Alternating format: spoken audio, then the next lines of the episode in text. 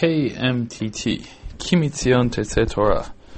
You are listening to the Erev Shabbat program, Erev Shabbat Kodesh, Parshat Lech Lecha, Tet, sorry, Yud Mar Cheshvan. The Erev Shabbat program is dedicated to the memory of Shlomo Yosef ben Chaim Shmuel, and you are listening to your host, Jonathan Snowbell.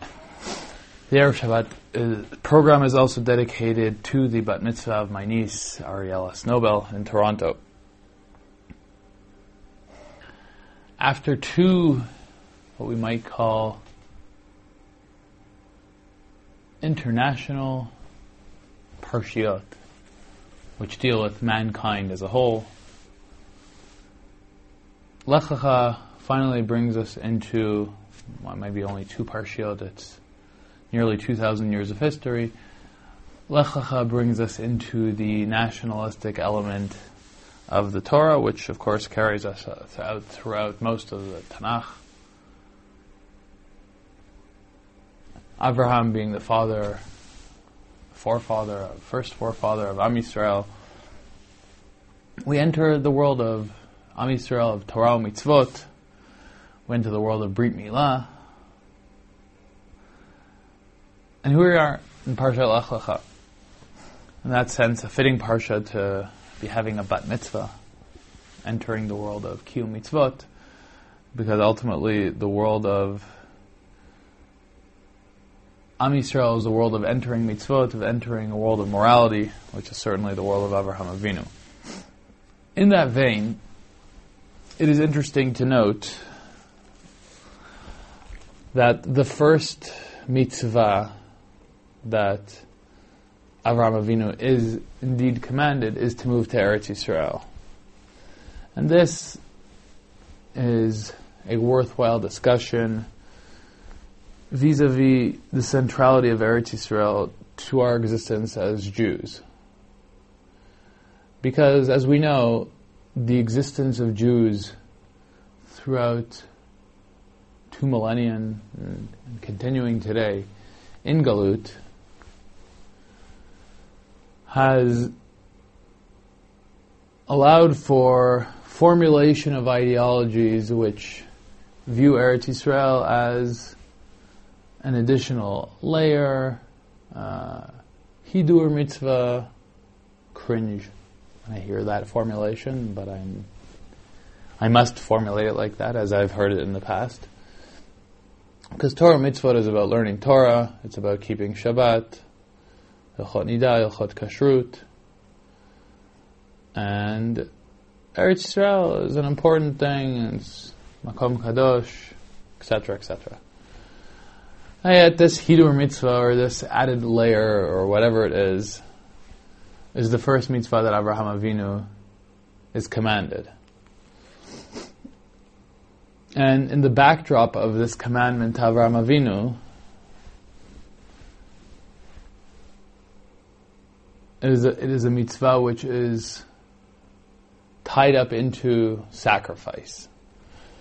And Rashi says on the pasuk, "Ve'eschal legoy gadol, lefisha derech goremet l'shlosha dvarim." Going on a long travel causes three, has three ramifications. It lessens the ability of one to have children. It lessens one's wealth.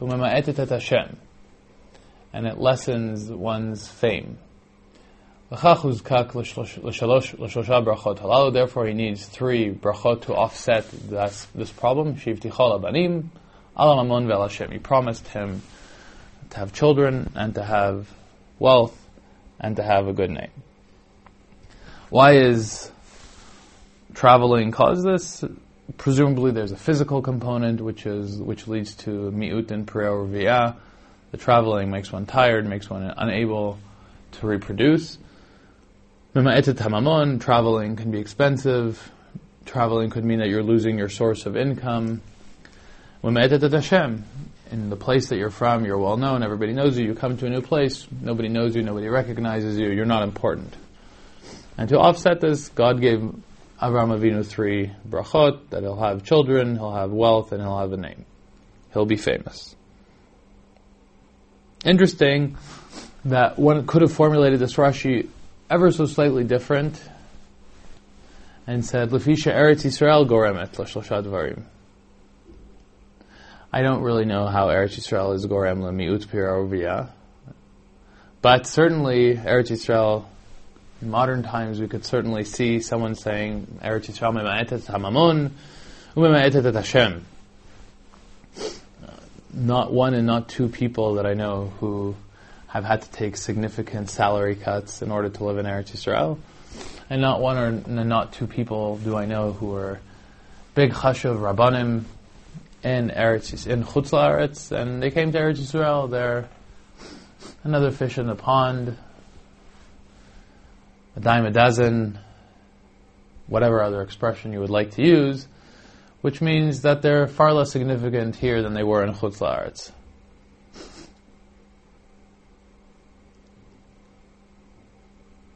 And in this instance, Rashi tells us at least that, and so the psukim indicate that Avram Avinu was given promises, this won't happen to you.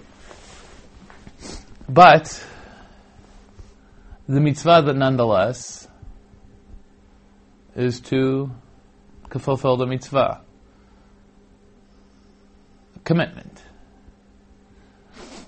Commitment even in the face of personal loss. First mitzvah in the Torah, the first mitzvah that the, a Jew shouldn't say it like that, the first mitzvah that a Jew was commanded Avram Avinu, he's commanded to go to Eretz Yisrael. He's promised that there won't be a price, but clearly what he sees as a human being, a rational human being, is that there will be a price. Whatever status he has in life now, whatever business connections he'll be leaving behind, he's going to a new world. A new world, new possibilities, no guarantees. And yes, he believes in God and he puts in trust, his trust in God. But he's a human being. And this is a lesson to us as well. On the level of commitment. Commitment means if we believe in something, then we're committed to it. And we're committed to it despite the potential price, despite the potential loss. Because it's expensive to build a sukkah, and it costs money to buy a lulav and etrog, and it costs a lot of money to buy a set of tefillin, and certainly if you have more than one son. And if for those of for those of our listeners in North America, I won't uh, pour salt on open wounds, but it costs a heck of a lot of money to send a child to day school and that price is growing and growing all the time. And yet we all know that we're committed, and none of us who are committed Orthodox Jews hesitate when we buy the Arba Minim. And if we see a nice etrog and we like it, we're not going to start shopping around. We're happy to find a kosher etrog, one that we feel confident that we're out to the mitzvah with. And if we need to build a sukkah and we're having guests, so we'll build a bigger sukkah. We won't think about the cost right now. It'll work itself out. And if we're committed Jews, we're going to buy our sons tefillin when they come to the bar mitzvah.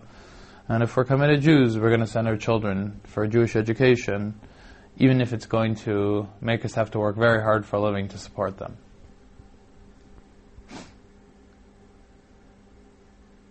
And that's the meaning of commitment. And that's the meaning of the sense of obligation. When you know and you feel that you're obligated to do something and you're committed to something, you do it. You don't question it. And you hope for the best, but you have no guarantees. We have general guarantees of ayayim shemot yishmol mitzvotai, but on an individual level, we all know that we don't have a particular specific promise from God directly to us like Avram Avinu did. And we're committed to doing the right thing. We don't know what the outcome is going to be.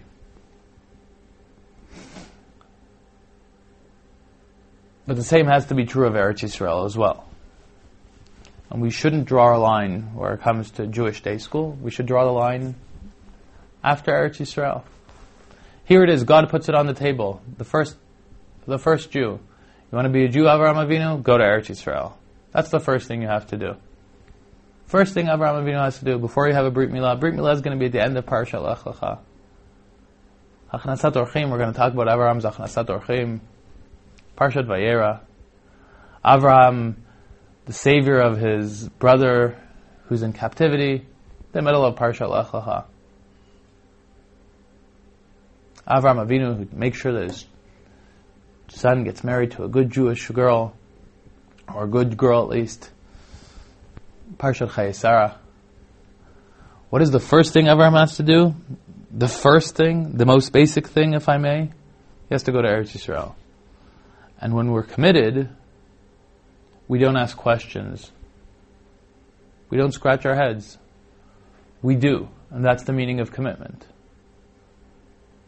And the more we educate ourselves to that, and the more this is obvious to us, the less difficult it becomes.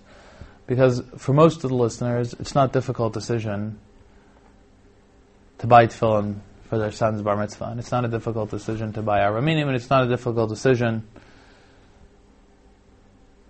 to put up a sukkah.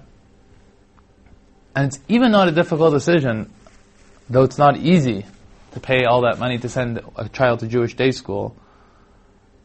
But it's not a difficult decision. It's obvious that, that our child should go to a Jewish day school. And we'll pay whatever we have to pay. And it'll work out. And that's what we're committed to.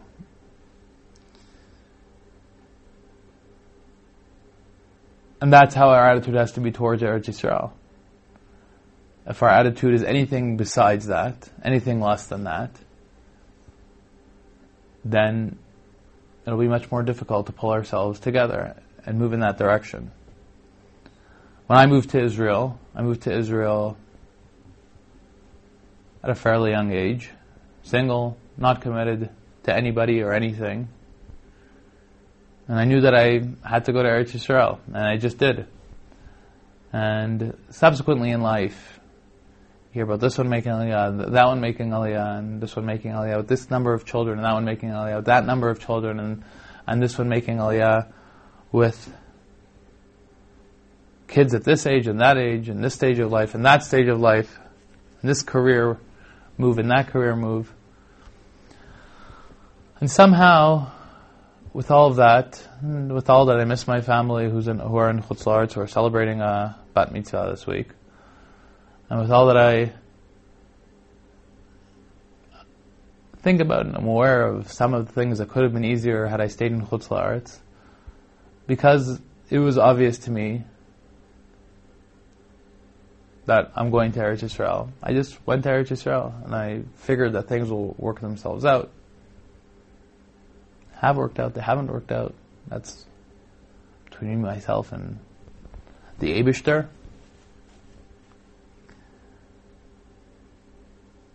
But the act of moving to Eretz Yisrael, it was a natural act.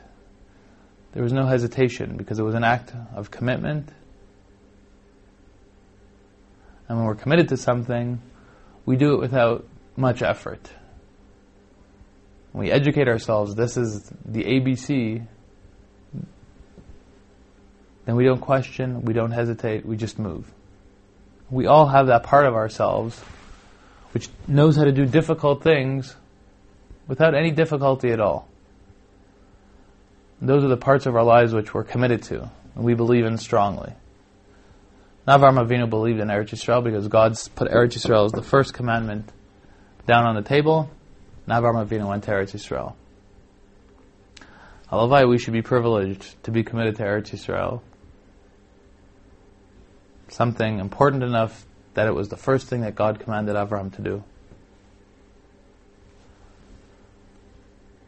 when we reach that point of commitment and understanding, going to Eretz Yisrael, the first mitzvah that Abraham was commanded, will be a much easier commandment to fulfill for all of us.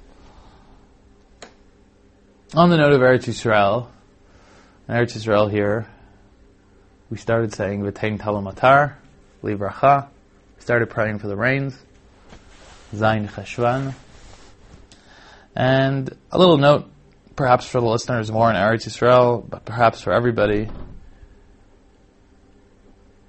We have uh, time periods in which, if rain doesn't come within a certain time, we start praying for the for an additional prayer. Nusach Ashkenaz for Ashkenazi people of the Ashkenazi practice, where we add an extra prayer in Shema Kolenu Va'anenu Borei Olam V'minat HaRachamim Bizman Atzirat Geshamim.